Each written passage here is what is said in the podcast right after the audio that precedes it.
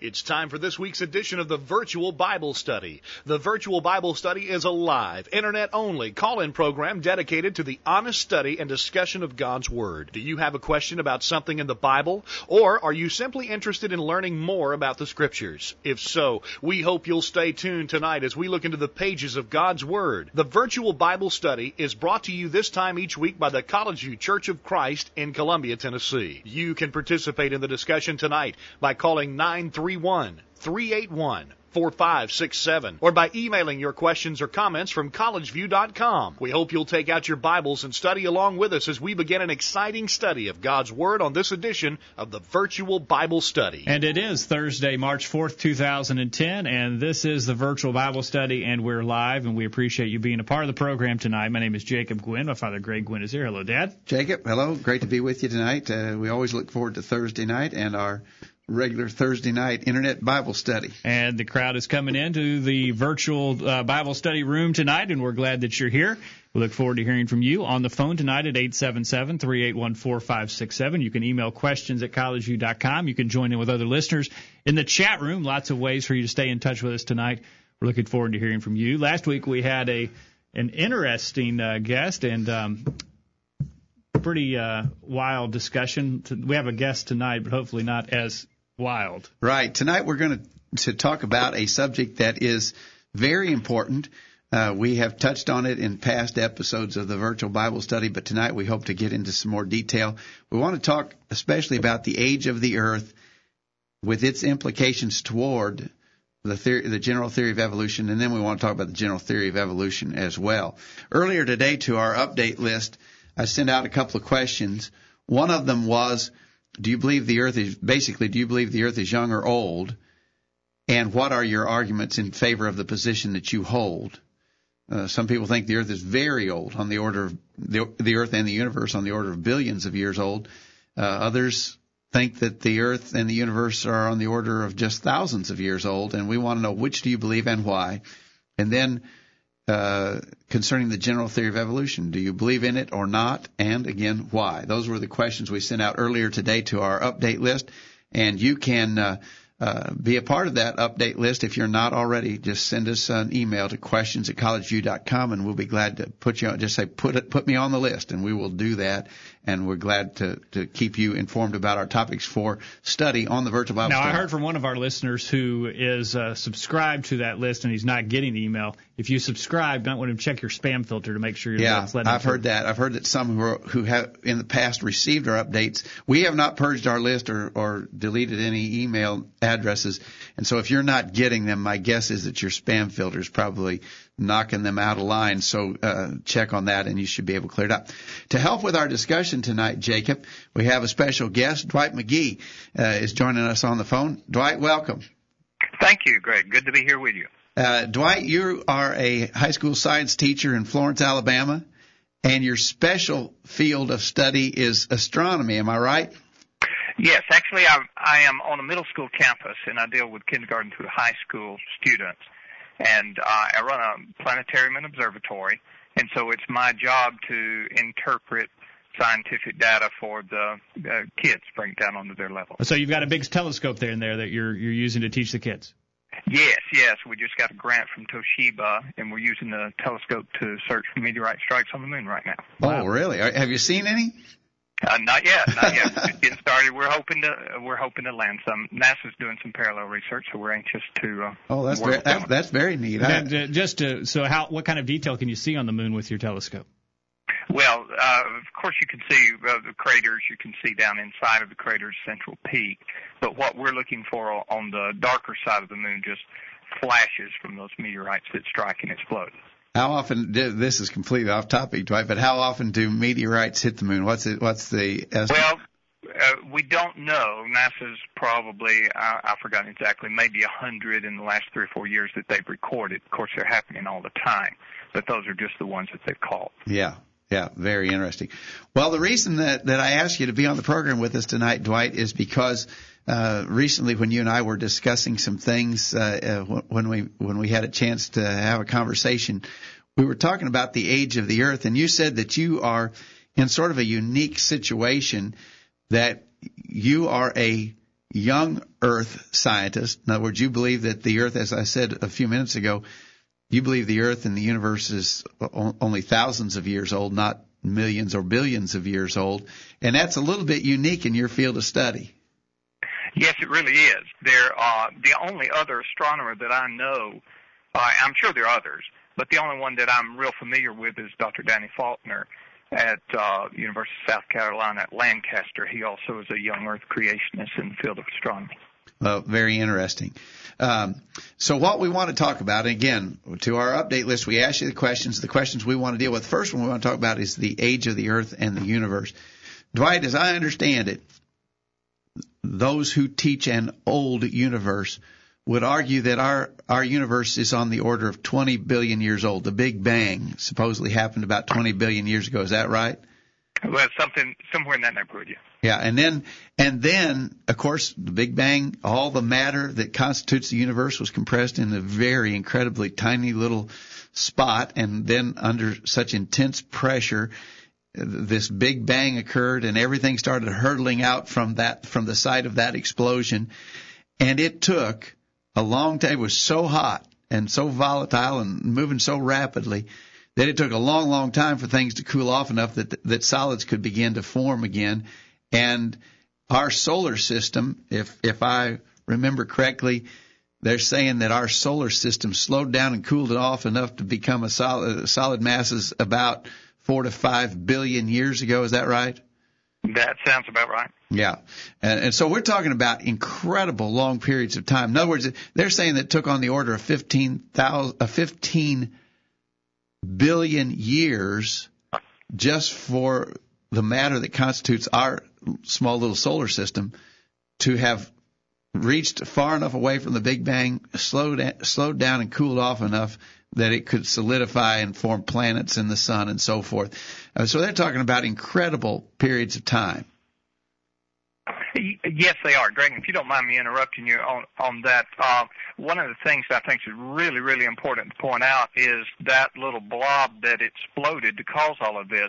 There's absolutely no explanation for where that came from. So you've got to back that up to get the real picture.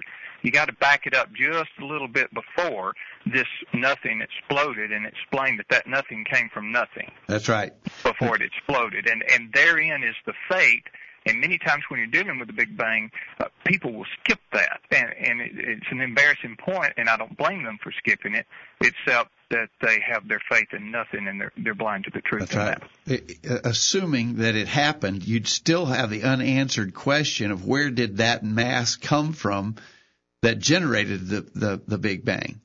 That, right. And they have no answer to that. Absolutely no answer not. at all. Right, exactly right. The number to call is 877-381-4567. Email questions at collegeview.com. We're talking with Dwight McGee from Florence, Alabama. If you have any questions you'd like to ask him, you're free to give us a call or send us an email. We'd like to hear from you.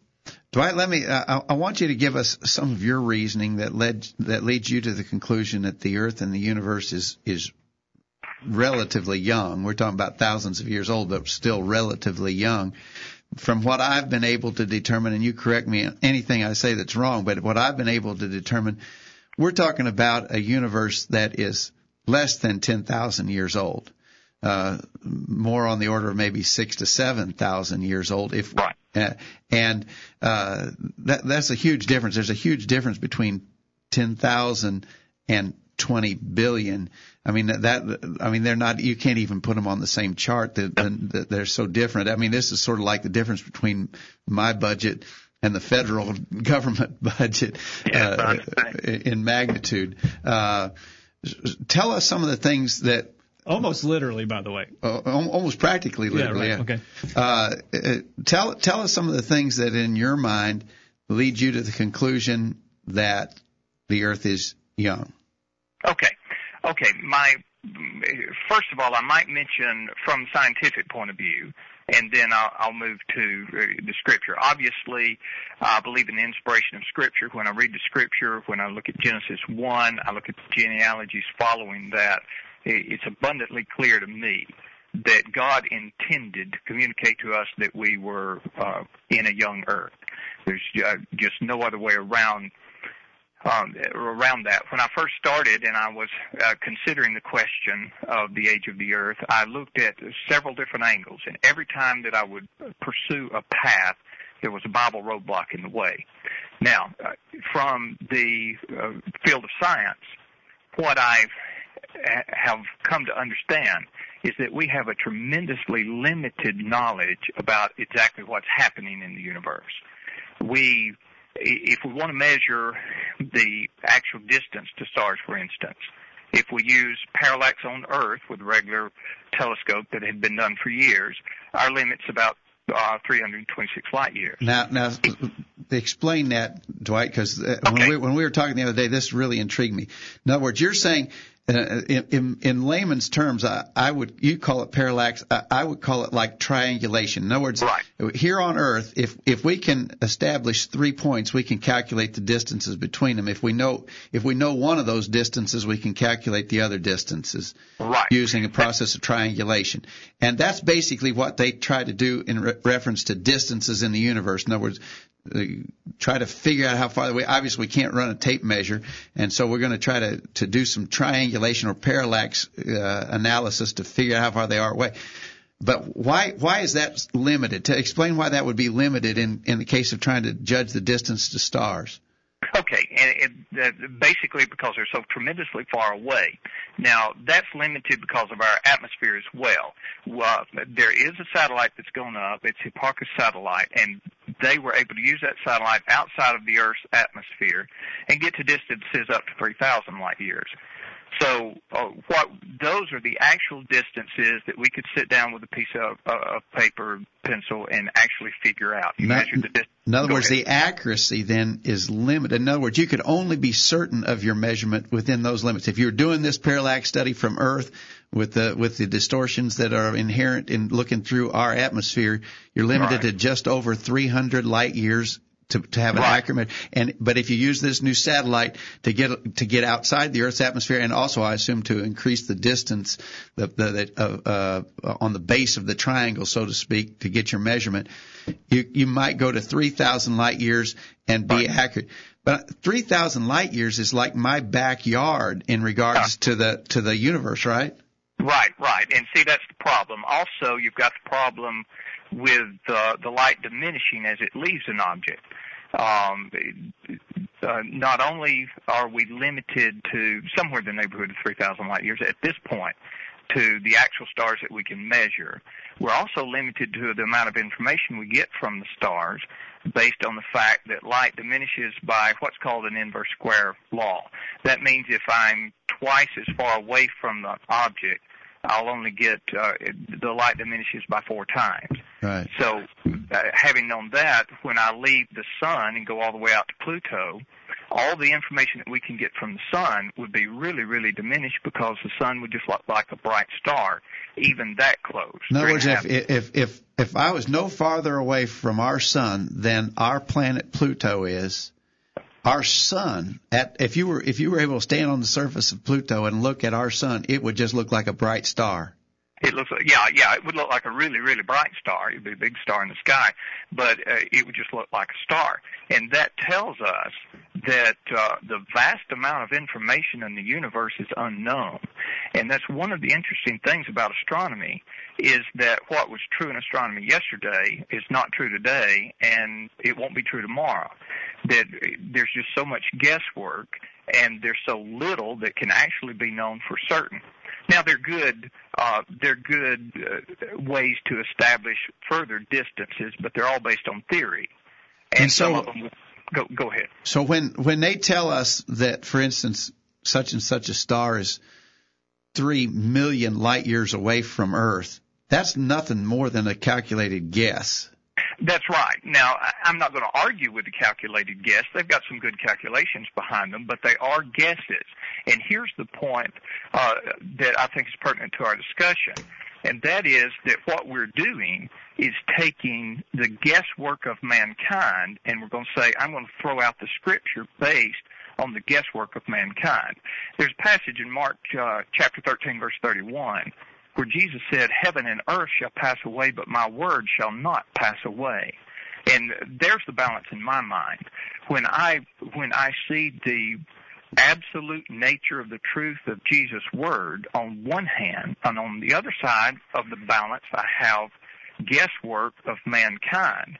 It just does not make sense to me that people are throwing away their faith based on a theory of the Big Bang that came from nothing, and and based on uh, calculations that are that, that you can't prove, and they're throwing away the Word of God in favor of that, and that, I think that's the real issue. Yeah, right. Dwight in our chat room, uh, Anthony in the chat room says uh, he, he gives you an amen. He says we do know very little, yet the media would have us believe the opposite. We get we get uh, statements in the media that these things are all established fact, and the truth of the matter is that it is not an established fact. It's only at best an educated guess. Right, right, okay. yeah, yeah, and uh, I'm really, really sad to see that's happened with evolution in general. I mean, that's spoken about as if it's just the fact, and there's just no evidence for and it. And sadly, as you said, uh, Dwight, the people, Christians even, are believing uh, what the media is telling them about these facts. We're going to take a short break and we'll con- continue the discussion on the other side. If you'd like to talk with Dwight, give us a call right now. Send us an email. Don't go anywhere. The virtual Bible study continues right after this. You won't want to miss what we talk about next. The discussion continues right after these important messages. Hi, my name is Mike Johnson. I'm a member here at the College View Church of Christ. Have you ever heard someone say that the members of the Church of Christ are too legalistic? Generally, people say this when we say that we must be careful to follow all the commands that God has given us. When we say, God says we must do this, or God doesn't command us to do that, people respond with, the members of the Church of Christ are too legalistic. Well, while it may be impossible to know exactly what people mean when they make this accusation, if they are accusing us of being legalistic because we say that we should follow all the instructions that God has given us, then that accusation is correct. But let me ask you this. Which of the commands that God has given us should we ignore? Can we pick and choose which commands we follow, or must we follow them all? Jesus said we have to follow all the commands of God when he said in Luke chapter 6 verse 46, And why call ye me Lord, Lord, and do not the things which I say? We want to call Jesus our Lord, so we try to follow all the commandments that he has given us. We don't in any way think that following God's commands earns our salvation, but we do think it is necessary to be pleasing to Him. Here at the College View Church of Christ, we're trying to follow every command that God has given us. If, as a result, some people call us legalistic, then so be it. We think it's what God calls being righteous. This is Stephen Nicholson, a member of the College View Church of Christ, and I want to invite you to be a regular participant on the virtual Bible study. Your input by way of emails and phone calls are always welcome during the live program. We're also open to your suggestions about possible topics for discussion on upcoming editions of the program. We'd love to hear from you anytime. We're waiting to hear from you. Call in right now and join in on the virtual Bible study. Now, back to the program. And welcome back to the virtual Bible study tonight. We're talking with Dwight McGee from Florence, Alabama. To break it down, what we've said so far, basically, Dwight, is is the what we're talking about when people throw out these long uh, periods of time and say that a star is so many light years from Earth. It's basically equivalent of going to a football game, sitting on the top row of the stadium with a tape measure and trying to measure whether or not the, the player made a first down. When we get okay. that far away, right? We, we we're they're, they're just guessing, right? Right, right. Okay. Uh, by the way, to our listeners in the chat room, Jacob looks like uh, the moderation's been turned off in the chat room. Anybody wants to, whether you have an account or not, you can get in there and chatter away. That's right. Let us hear from you on the phone, over email, or in the chat room tonight. Um, Dwight, we've talked about the fact that a lot of people are, are compromising their belief in the scriptures based upon the so-called fact of the scientist. When you were coming to uh, study this, did you did you go to some effort to, to harmonize it in your mind? Yeah, yes, I did. Well, basically, here's my uh, position.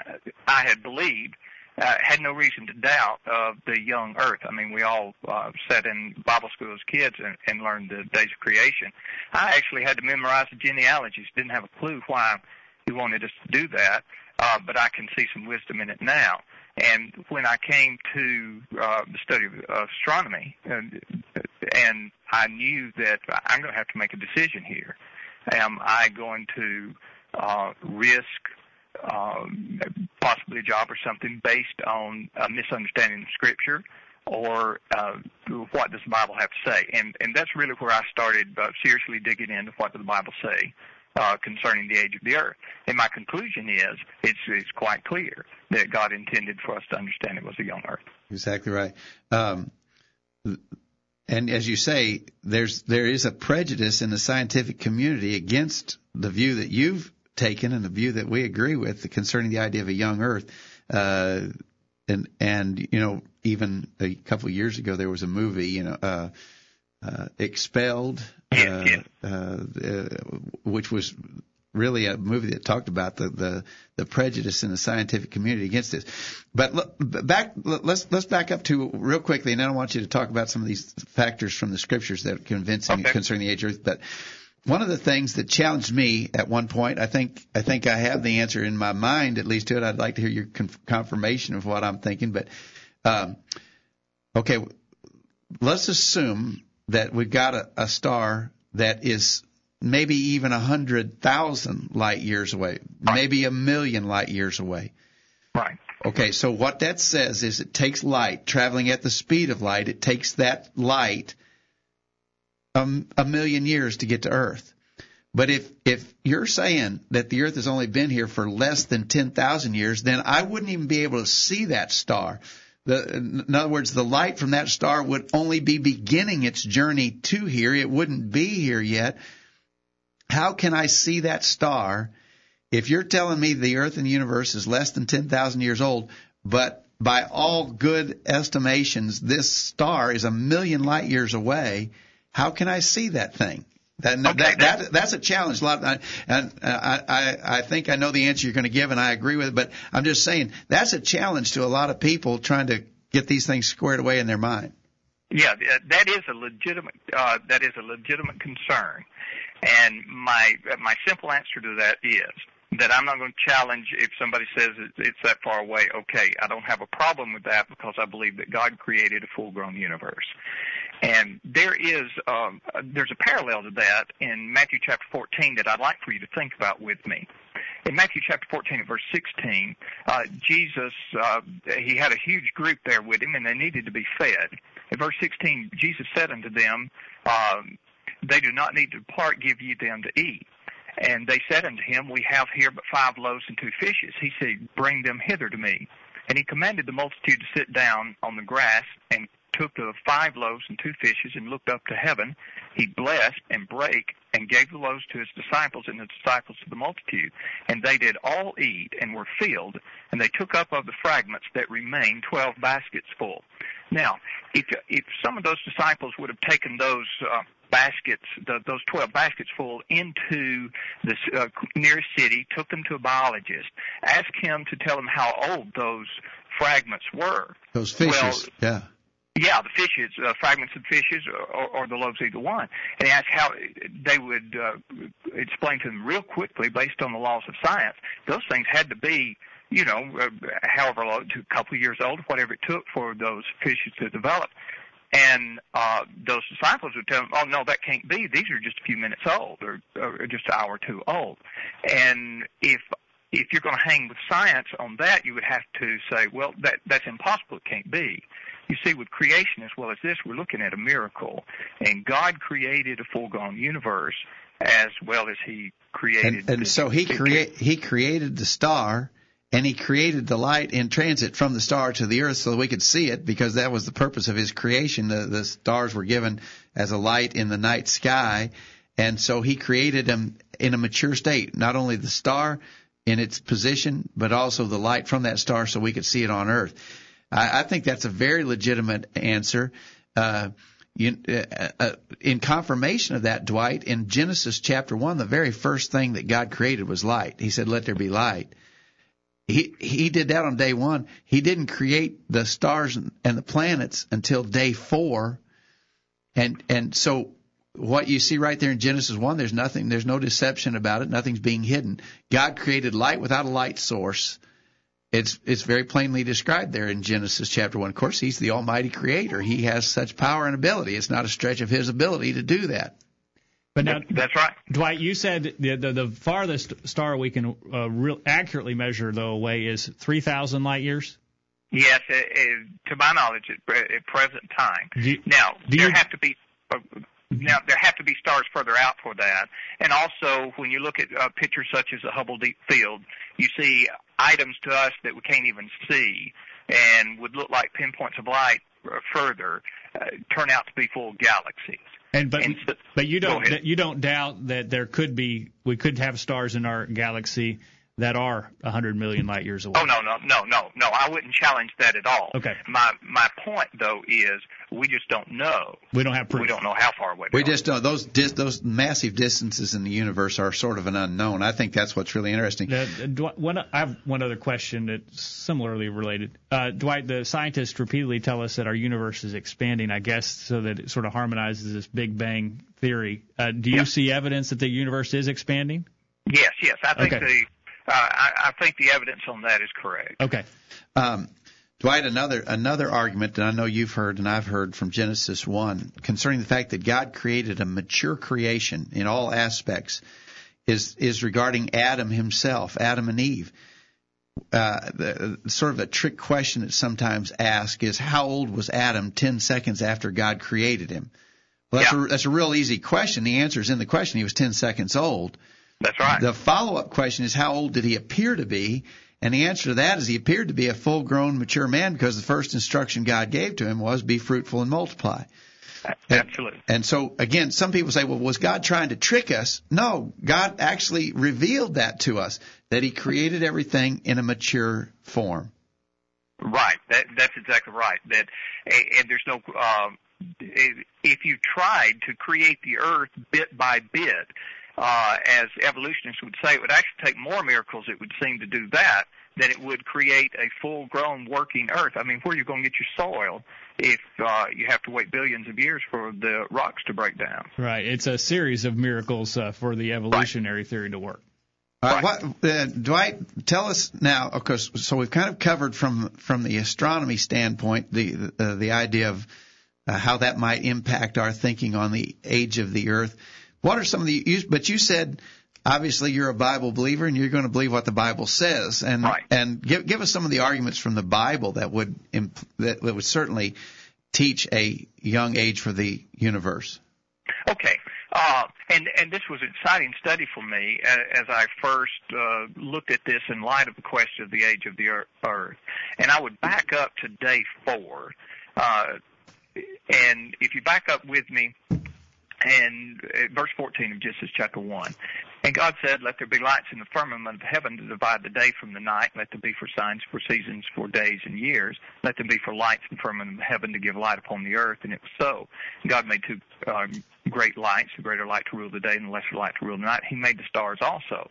God set them in the firmament of heaven to give light upon the earth and to rule over the day and over the night to divide the light from darkness. And God saw that it was good, and evening and morning were the fourth day. God put those stars up there, and on the fourth day you could see them. Uh, you know, if, if, if someone, um, Adam's not there yet, but they were visible to be seen. God Right. put them up there. They were So they were for lights. It says in verse 15, they were to be for lights in the firmament of heaven. Right. Okay. Now, uh, I can ask some questions about this. Let's suppose that I wanted to turn that day, as some want to, let's suppose I wanted to turn that day into a billion years. Okay, I've got a real problem because now I have the sun up in the sky and I have an evening in the morning. And so if I'm going to say that this is literally a billion year day, then I've got half a billion years with the sun in the sky on one side of the earth. And at the same time, I have a half a billion years of night on the other side. You, you thought this winter was cold. Do what? You thought this winter was cold. Yeah, yeah. You talk about global warming. At, at least half of the Earth would be fried. Yeah. Okay, so that's absolutely not going to work. And then And somebody plus, says, plus, just just to expand upon that just a little bit, Dwight, there was just one cycle, one one morning and one evening. There was just one period of light followed by one period of darkness there. And It- so it- it's either a billion year long day or it's a normal 24 hour day as as as we believe that it is. Yes, sir. That's exactly right. Now, someone might counter that and say, well, I meant that it was a billion years made up of a billion different days. Well, you've got a problem there, like you said, with the evening and the morning. What God said it was one day, and I'm saying it's a billion. There's an obvious contradiction there. There's another problem when I look at the age of Adam. When I understand that uh, Adam was 930 years old when he died in Genesis chapter 5 at verse 5. then uh, Adam lived through whatever part of day six, and he also lived through all of day seven. And as he did that, there's no way for those to have been billions of years because he lived those two days and then 930 years more. Oh, excellent point. So you, you, you just can't make that mesh. Also, when I go to the book of Genesis, I'm sorry, Exodus and Exodus chapter 20, this is an interesting point. There there would be some that would have some controversy on, on the days uh, in Genesis chapter one. Well, if there was any question in our mind, God closed that door again in Exodus chapter 20. In Exodus chapter 20, verse 8, he said, Remember the Sabbath day to keep it holy. Six days shalt thou labor and do all thy work. But the seventh day is the Sabbath of the Lord thy God. In it thou shalt do, not do any work, thou, nor thy son, nor thy daughter, nor thy manservant, nor thy maidservant, nor thy cattle, nor thy stranger that is within thy gates. For in six days the Lord made the heaven and the earth and the sea and all that in them is, and rested the seventh day. Wherefore the Lord blessed the Sabbath day and hallowed it. Now he goes back and in the uh, context of Exodus chapter 20, he's talking about six days six days you work and you rest on the Sabbath. Then he goes back and parallels that to the beginning. In six days the Lord made the heaven and earth. Now, if I were a slave to one of those Israelites, I would hope that my master understood that it was six days and not six billion year period. Six literal days, six six twenty four hour days rather than. That's what I'd want. Yeah. Come Saturday, I'd want to rest. Yeah, and I understand what uh, that that the Hebrew construction there, Dwight, when you have that word day, and I believe it's the Hebrew, Hebrew word yom, right. when it's preceded by a numeral, in every place where it's found in that form, it in the in the scripture, it is always referring to a 24-hour day. If this is different, then this would be an exception because every place else we're able to confirm that it's referring to a literal 24-hour day. The, the the the Hebrew construction of that argues that he's talking literal, not figurative. You know, the word day uh, can be used figuratively. You know, right. if, if I were to say to you, well, in my day, we didn't do it that way.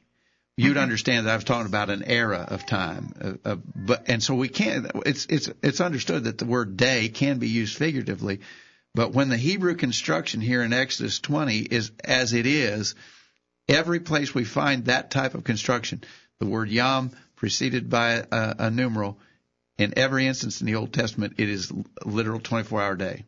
All right, we need to take one more break here uh, in the, the bottom of the hour. Dwight, here. can you stay with us? I, yes, yes, I'll be here. But good, Dwight, good. Uh, you're going to have to turn up the volume a little bit, and uh, they're starting to discuss which came first, the chicken or the egg, in the chat room. So we're going to have to try and engage them a little bit better on the other side of the break. okay. All right, don't go anywhere. The virtual Bible study continues right after this. Did you hear what they just said? Call in during this break and let everyone know what you think. The virtual Bible study continues after this announcement. This is Greg Gwin with this week's bullet point. Recently, the mayor of Moscow, Russia, proposed fining local weather forecasters for their inaccurate weather predictions. In a Moscow Times article, he was quoted as saying, We are paying and would like to receive a quality product. Instead of that, you're giving us, and we can't repeat here what he said. Weathermen around the globe may literally shake in their boots over the suggestion of fines for missed forecast. However, we demand better from other professionals like doctors, lawyers, and so forth. Why not from meteorologists? Think about it. The next time your picnic is spoiled by an unexpected thunderstorm, you could sue the weatherman for climatological malpractice. Of course, such will never happen, but it is an interesting idea, isn't it? Along the same lines, we were thinking that maybe we could impose fines on religious false teachers. For instance, if someone is found to be teaching error on the plan of salvation, an instant fine of $1,000. Or if they promote an unauthorized form of worship, they're hit with a huge monetary penalty. If such a thing were possible, you would imagine that folks would become much more careful about what they teach and practice religiously. Of course, there's no chance that any such fines for religious malpractice will ever happen unless we consider the eternal consequences of teaching and practicing error. Jesus spoke of that when he said, Many will say to me in that day, Lord, Lord, have we not prophesied in thy name, and in thy name have cast out devils, and in thy name done many wonderful works? And then will I profess unto them, I never knew you. Depart from me, ye that work iniquity. Matthew 7 verses 22 and 23. The fine on that day will be much higher than any will want to pay. That's this week's bullet point. Think about it wow, this internet thing is really growing. And what could be better than using the internet for Bible study? I guess that's what they were thinking when they dreamed up the virtual Bible study. Good idea, don't you think? Quit checking your email. The commercials are over and the virtual Bible study is ready to roll. Take it away, guys. Welcome back to the virtual Bible study tonight. We're glad you're a part of it. We're talking with Dwight McGee from Florence, Alabama about the age of the earth tonight. We had a question in the chat room, Dwight. How much of creationism are you allowed to teach in your classroom? How much creationism am I allowed to teach in the classroom? Well, um, the way I have to handle that is that I cannot teach children error. And so when that question comes up, I have to tell them the truth on it, and, and I uh, intend on practicing that. Appreciate you, appreciate you for that. Yeah, thanks for that, doing that, Dwight. Uh, got a couple of, of uh, emails I want to get in here. Uh, Anthony has written a thoughtful uh, analysis of this age of the earth thing, and uh, let me read what he says. It's a little bit longer, but I'll read it real quickly. The primary reason I believe the earth is young is very simple because the earth, uh, because the Bible says so. Really, that's all we need. But of course, we must work hard to convince those in the world that we are correct without relying solely on the Bible, since they re- may reject the Bible. There are several observable phenomena that point to a young Earth, such as the decaying magnetic field, human footprints in coal layers that are supposedly billions of years old, the amount of hydrogen in the atmosphere, and simple population statistics. Furthermore, the dating methods used to supposedly prove that objects are billions of years old are riddled with utterly, utterly flawed assumptions and methods which I won't enumerate here. These methods are completely unreliable, yet they are all about the evidence and evolution. They are about all the ev- evidence an evolutionist can point to for his claim of an ancient Earth. The fact that people accept as reliable these dating methods point to a fundamental problem in our society both with the practice of science and with the uh, public perception of science and scientists. Folks need to realize that scientists almost unanimously start with the assumption that there is no God. This extreme bias skews everything they do. They want desperately to support the ideas of evolution, and even though they may claim objectivity, their methods and conclusions are most often anything but objective.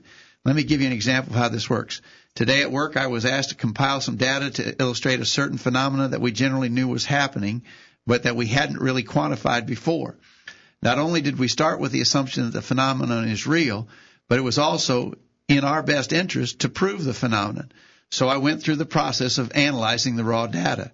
As I did so, it was up to me to determine how to manipulate the data, which data to use and which data to throw out.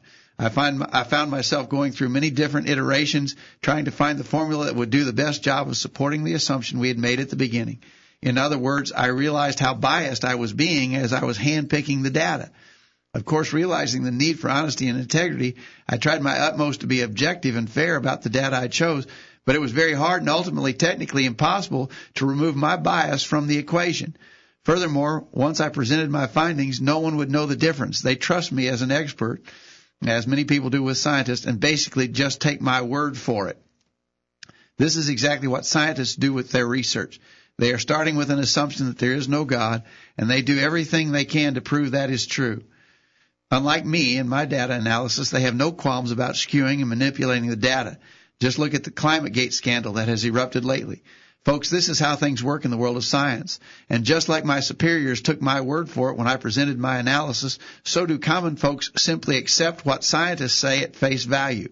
I have met many scientists while studying biology in college, and I have even participated in their research. I am here to tell you that basically the scientific community is more often than not just a bunch of atheistic eccentrics who are forced to publish or perish and are simply trying to perpetuate their own atheistic bias. That's a very well worded and very well thought out uh, response. Thank you for that, uh, any any thoughts uh, relative to that, Dwight? I can improve on that. Uh, one of the things that uh, is intriguing is when you go back and you see the mistakes in carbon dating, for instance, and, and uh, if you have um, maybe some sources on young Earth creationists, they they will point you to those errors, and and some of them are fantastic. The uh, amount of error.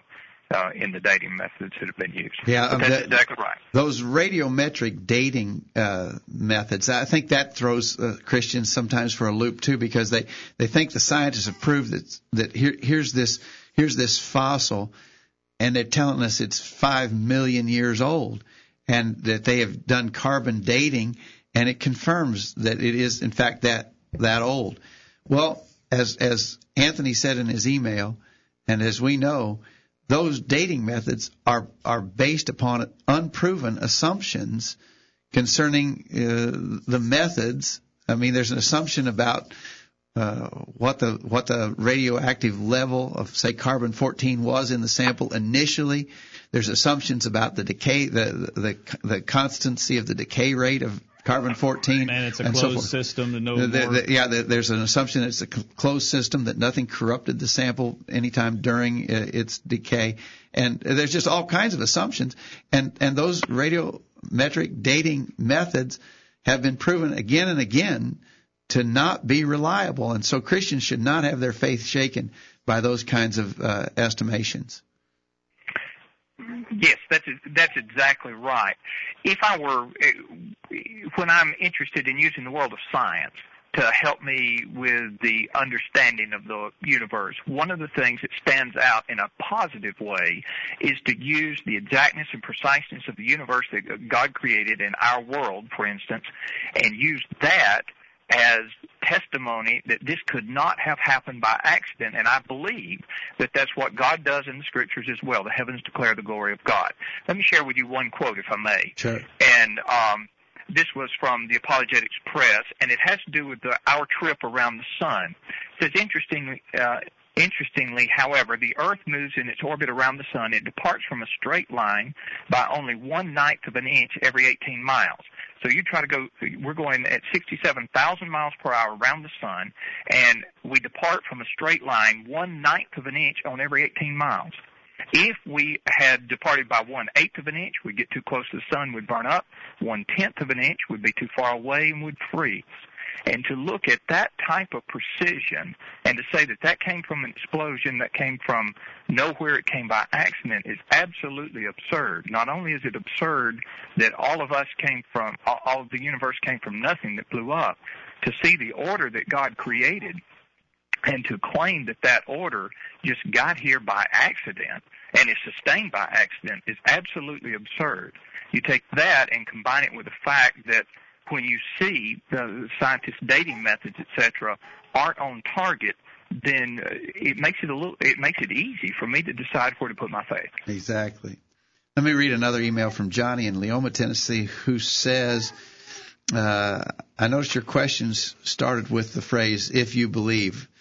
You are correct by saying that because no matter which position you take, young earth, evolved earth, it will be taken upon one's own belief. That said, he said, how old is the earth? Well, how old was Adam when God created him? How old would science say he was? I can see science people standing around Adam say, let's say 30 minutes after he was created, telling the world that Adam is 20 or 30 years old because of the proof they have. Seems a silly point. The statement has been made that God can do anything. Well, there are a few things he cannot do. He cannot sin. He cannot go back on his word. And I don't think God can create anything without some appearance of age. I have no problem believing God created the earth in seven days, like the Bible said that he did. If the evolutionist was on earth three weeks after creation, they would still say the earth was millions of years old. While the study of creation is fascinating, if one would read the entire book of Genesis, he would find few chapters devoted to creation, but many chapters on the life of Joseph, for instance, who lived a life like Jesus. I wonder if that should be the, the uh, be our main point of fo- focus. Well, we're not denying the importance of studying the Bible characters in the book of Genesis, like Abraham and Joseph and the others. But I believe that it is important for us to spend some time focusing on these questions about God's creative work because I know personally of Christians who've had their faith seriously challenged uh, because they've been presented with the idea that science has proved and the Bible therefore must be wrong on the age of the earth. Exactly right. And, uh, and since it is, people are being challenged in their faith, we need to talk about it. And we're not focusing on it. It's not the only thing we talk about. We don't just deal with the first chapter of Genesis all the time. We look at the whole Bible. But we do need to talk about this because in, and it helps our faith. It helps to show the power of God when we talk about what he did in his creation. All right, Jacob, let's take our final break, and when we get back, Dwight, we're gonna we're gonna try to expand this a little bit further in- to look at some of the other arguments about evolution and why we think it couldn't have happened the way the general theory of evolution All right, we're, we're running out of time, but we're looking forward to hearing from you at 877-381-4567. Questions at collegevue.com. Don't go anywhere. The virtual Bible study continues right after this. These guys are doing all of the talking. We need to hear from you. Call in now. The virtual Bible study continues right after this. Hello, everyone. I'm Britt Haynes. I'm a member of the Collegevue Church of Christ. A lot of people in the religious world today tell us that as long as our heart is right and we truly love God, we can do whatever we want in our service to Him. They say that what we do doesn't matter because God is only interested in our heart. I believe they have it all wrong. True, God is interested in our hearts, but He's also interested in our actions. One reason why is because our actions describe the true condition of our heart. This is what Jesus taught in Matthew 12, verse 34, when he said, For out of the abundance of the heart the mouth speaketh. So I believe that if we are doing whatever we want to in our service and are not serving God exactly like he has asked, then our heart is not right before God. The members of the Collegevue Church of Christ are committed to making sure that both our hearts and our actions are pleasing to God. If you're interested in doing the same, we encourage you to join us for worship this Sunday morning at 9.30 a.m. Hi, I'm Jack Coleman, a member of the Collegevue Church of Christ, with a suggestion for you and your family. Why not turn off the TV on Thursday nights and gather the family around the computer for an hour of in-depth Bible study? The virtual Bible study always involves subjects of importance and interest to serious Bible students. So, why not join this Internet Bible study group every Thursday night? Use your internet connection for something good. Listen to the virtual Bible study every week. Now, back to the program. Welcome back to the virtual Bible study tonight as we talk with Dwight McGee from Florence, Alabama about uh, the age of the earth. Dwight, we're spending millions and billions of dollars to go out and explore uh, the universe. Uh, we're trying to find life on Mars and uh, things like that. How much of that uh, money is being spent because people are trying to prove the Big Bang Theory? Well, the a good part of the early uh, idea of heading to Mars was pr- uh, prove that there was life there. Uh, earlier last century, there were some people that were convinced, Percival Lowell and some others, that were just absolutely convinced and convinced a lot of other people that there were Martians.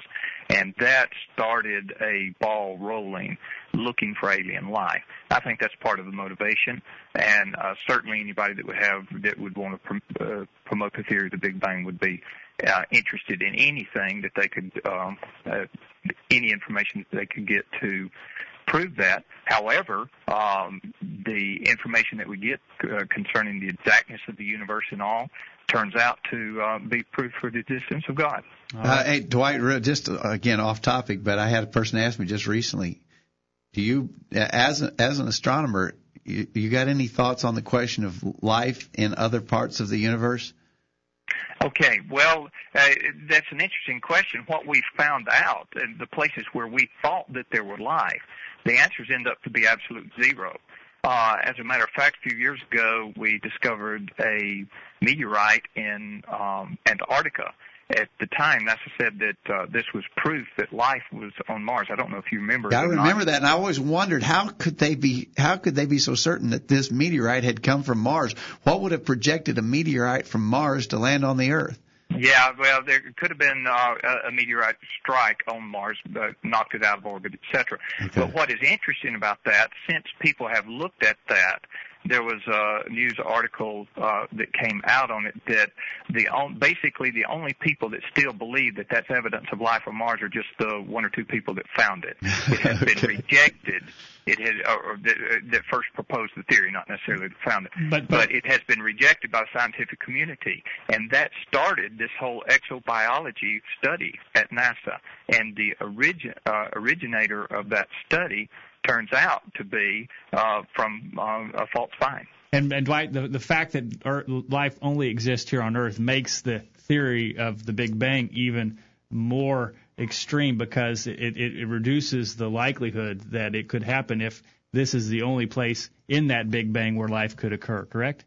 Uh, yes, yeah. I'll tell you what. If you take uh, a microscope and look in pond water, look at those single-celled organisms, and explain how that came from a fire explosion from nothing, uh, common sense has to kick back in at some point. Yeah, even even just a single cell living organism, and try try to tell me how that happened. When you think about all the complexities that are involved in just that single celled organism, uh, I got a question, and I'm not I don't understand the question. I'm going to read it, uh, Dwight. If you if you pick up on this, we may have to get our questioner to give us uh, more clarification. Okay. He quotes John 1, 1 through 5. In the beginning was the Word, the Word was with God, and the Word was God. He was in the beginning with God. All things were made through him, and without him nothing was made that was made. In him was life, and the life was the light of men, and the light shines in the darkness, and the darkness did not comprehend it. He says, I have struggled with the connection between this reference of light, Word, being at the beginning, and its possible connection to a different time frame for con- for creation given the 24-hour cycle creation of creation on day four. And he asked for our thoughts. I, I'm not following that question. Do you see anything in that, Dwight? No, I don't. I I look at uh, in John one, Jesus' spiritual light. For Yeah, us. that I would say the light of, that Jesus is in John one is, as you said, spiritual light. I'm not. Uh, uh, anyway, that was from a listener named Bruce. Bruce, if you got a little more clarification, we might be able to get back to that, but we're running out of time. But uh, send us a little more clarification if you can on what you mean there exactly. Uh, Dwight, real quickly, what are some of the other arguments that convince you? I think we we we have danced all around the question, but we haven't said much about the idea of intelligent design. Uh, intelligent design in the vast universe, but also in the microscopic biology world, it certainly points to the idea of a creator, right? Right, right. There's no, and, and that is the exciting thing about the study of science. When we uh, are able to see far away and see uh, the order of the universe, when we're able to see the accuracy of the Earth and its orbit around the Sun, when we see what would happen uh, if things were changed just a little bit, when you see all of that, all of that points to uh, precision. That points to the fact that we, there's a creator God, and the heavens declare the glory of God. The firmament shows His handiwork. You look at that, and when you look at that creation, it screams out to anyone who will not blind themselves that God is the creator. In Romans chapter 1 at verse 20, for the invisible things of him from the creation of the world are clearly seen, being understood by the things that are made, even his eternal power and Godhead, so that they are without excuse. So when when we look out, God's fingerprints are everywhere, in the all the way from the stars down to the single cell organism. Exactly right. Exactly right. Now, Dwight, the, the scientists though want the Earth to be extremely old. Why? Why the push when? Uh, Okay, yes, yes, that's a good question. The reason why we need the Earth to be extremely old is because your great granny was a shark. I can't sell that to you when you can go look at her. but I, we've got to remove that far enough until it becomes plausible in somebody's mind. Let me give you a quote. I'm looking here at uh, The Cosmos by Carl Sagan. Here's just a quote at the uh, end of page 33. He says, An oak tree and I are made of the same stuff. If you go far, uh, if you go far enough back, we have a common ancestor. And so what Carl Sagan is that I'm related to the tree. Makes a difference at my family reunion in the park when I go to hug my cousins. Uh, when I finish that, I need to go get me a, a, a tree and hug it. And that makes absolutely no sense to anyone. And the only way that can be sold is by sending it back billions of years and say, well, at one point the tree turned to this and this down the line. So uh, if evolution is true, we've we've spent we we really had thought we might get into some other aspects of the evolution question, but we've spent all of our time talking about the age of the Earth, and and it is so critical to the to to addressing the evolution question because if evolution occurred, it took a long, long, long, long, long, long, long time to happen, and if if you take the time factor out, it becomes impossible, and that's why that's why those who have a bias toward evolution are desperate to prove like an old Anthony was talking about biases, we examine the data. There's your bias. That's Yeah. why people are examining the data and interpreting it the way uh, that they are, saying that we've been around, the Earth has been around billions of years. Yeah, exactly right. You know, I just think that there are so many. Uh, Dwight, just uh, I'm, I'm not a prophet, obviously, but I give you a, a prediction.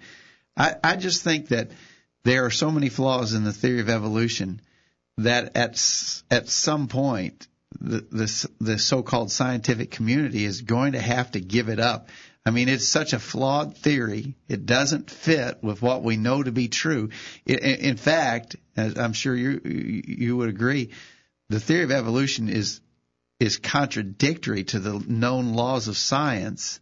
Right, and, right. And and so I think at some point in the future, it may, it may may not be in our lifetimes, but at some point in the future, they're going to have to walk away from this and say, you know, that that was a mistake. It, it, it didn't happen, and we know we know it didn't happen. I don't think that they will re, that they will fall back to a belief in God. I think they'll go to something else. And I, and if I was going to predict what they're going to go to, and I already think there's some hint of this, is that they're going to say we were actually colonized here by aliens from outer space. That intelligent life from some other place in the universe came here and and, and colonized this planet. That's how we got here. They're not going to believe in God, but I, I guess it's kind of crazy. They're not going to believe in God, but they're going to believe in aliens. Uh, you know, Yep. Uh, if you do that, then you have to be, uh, believe in creation, don't you? Some something had to create those aliens. So yeah, you can, like you said earlier, you just if you keep backing up far enough, you get to the point where you you, you still have an unanswerable question. For instance, the evolutionist has the unanswerable question of where did matter come from? Where did the matter that constituted the Big Bang come from? Where our we we believe that the uncaused first cause was God. Right. Uh, they don't know what caused the first thing, and so we've got an answer that they don't have. Our faith supplies us with information that they can't that they can't provide uh, in in all their scientific effort. I remember a story being told about, of course, obviously make believe story, but some atheists can uh, were.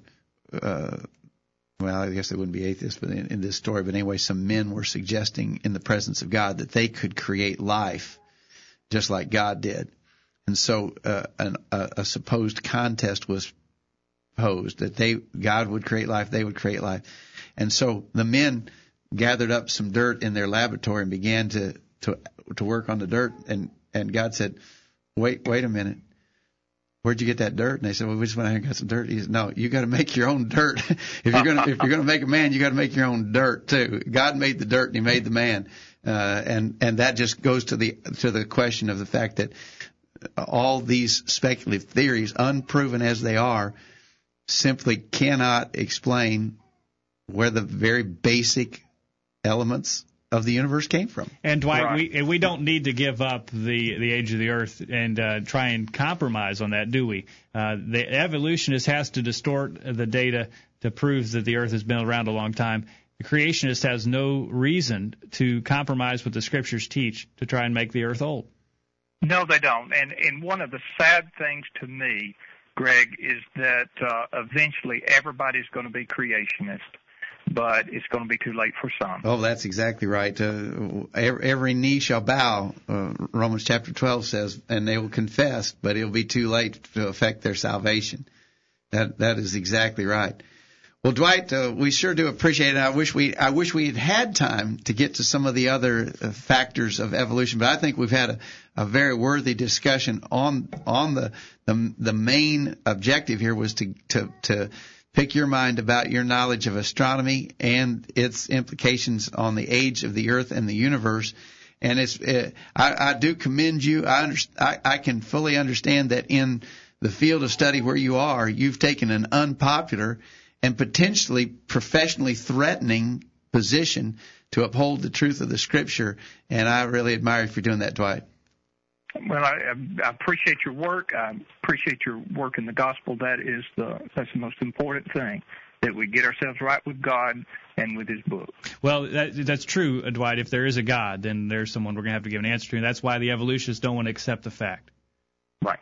All right, we appreciate your time tonight. Thanks, Dwight. Thank, Uh-huh. All right, and uh, we are out of time, Dad. Thank you for the good discussion tonight. Certainly very beneficial. Appreciate Dwight's uh, good insight there. Well, we really appreciate his expertise and his willingness to talk with us about these things. Uh, and I do hope that it's a faith fortifying kind of discussion. As you said, Jacob, we do not need to give up what the Bible teaches about a young age for the earth. Uh, scientists are stating unproven and unprovable things when they try to argue that the, the, the earth and universe is old.